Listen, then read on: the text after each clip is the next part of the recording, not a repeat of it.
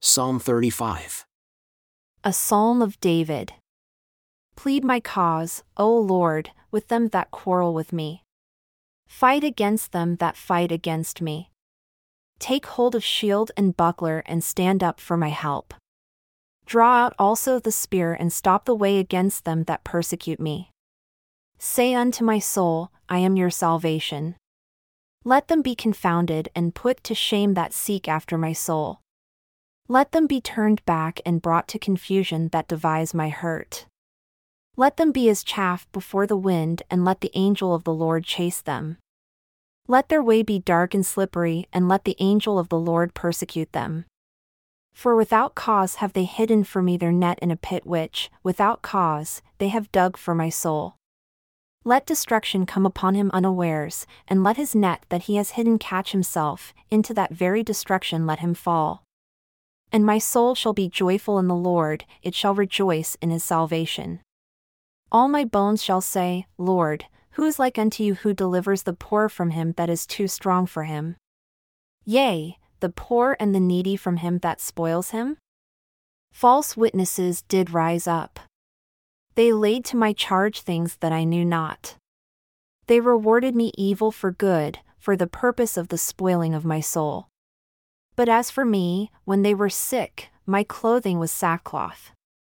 I humbled my soul with fasting, and my prayer returned into my own bosom.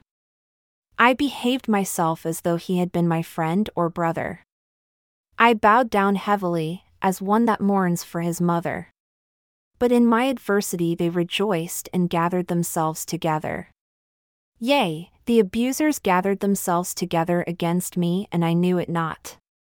They did tear me, and cease not.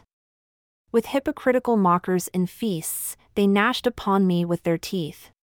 Lord, how long will you look on? Rescue my soul from their destructions, my darling from the lions.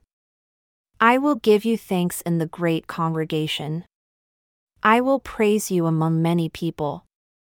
Let not them that are my enemies wrongfully rejoice over me. Neither let them wink with the eye that hate me without a cause. For they speak not peace, but they devise deceitful matters against them that are quiet in the land. Yea, they opened their mouth wide against me and said, Aha, aha, or eye has seen it. This you have seen, O Lord. Keep not silence. O Lord, be not far from me. Stir up yourself and awake to my judgment, even unto my cause, my God and my Lord. Judge me, O Lord my God, according to your righteousness, and let them not rejoice over me. Let them not say in their hearts, Ah, so would we have it. Let them not say, We have swallowed him up. Let them be ashamed and brought to confusion together that rejoice in my hurt.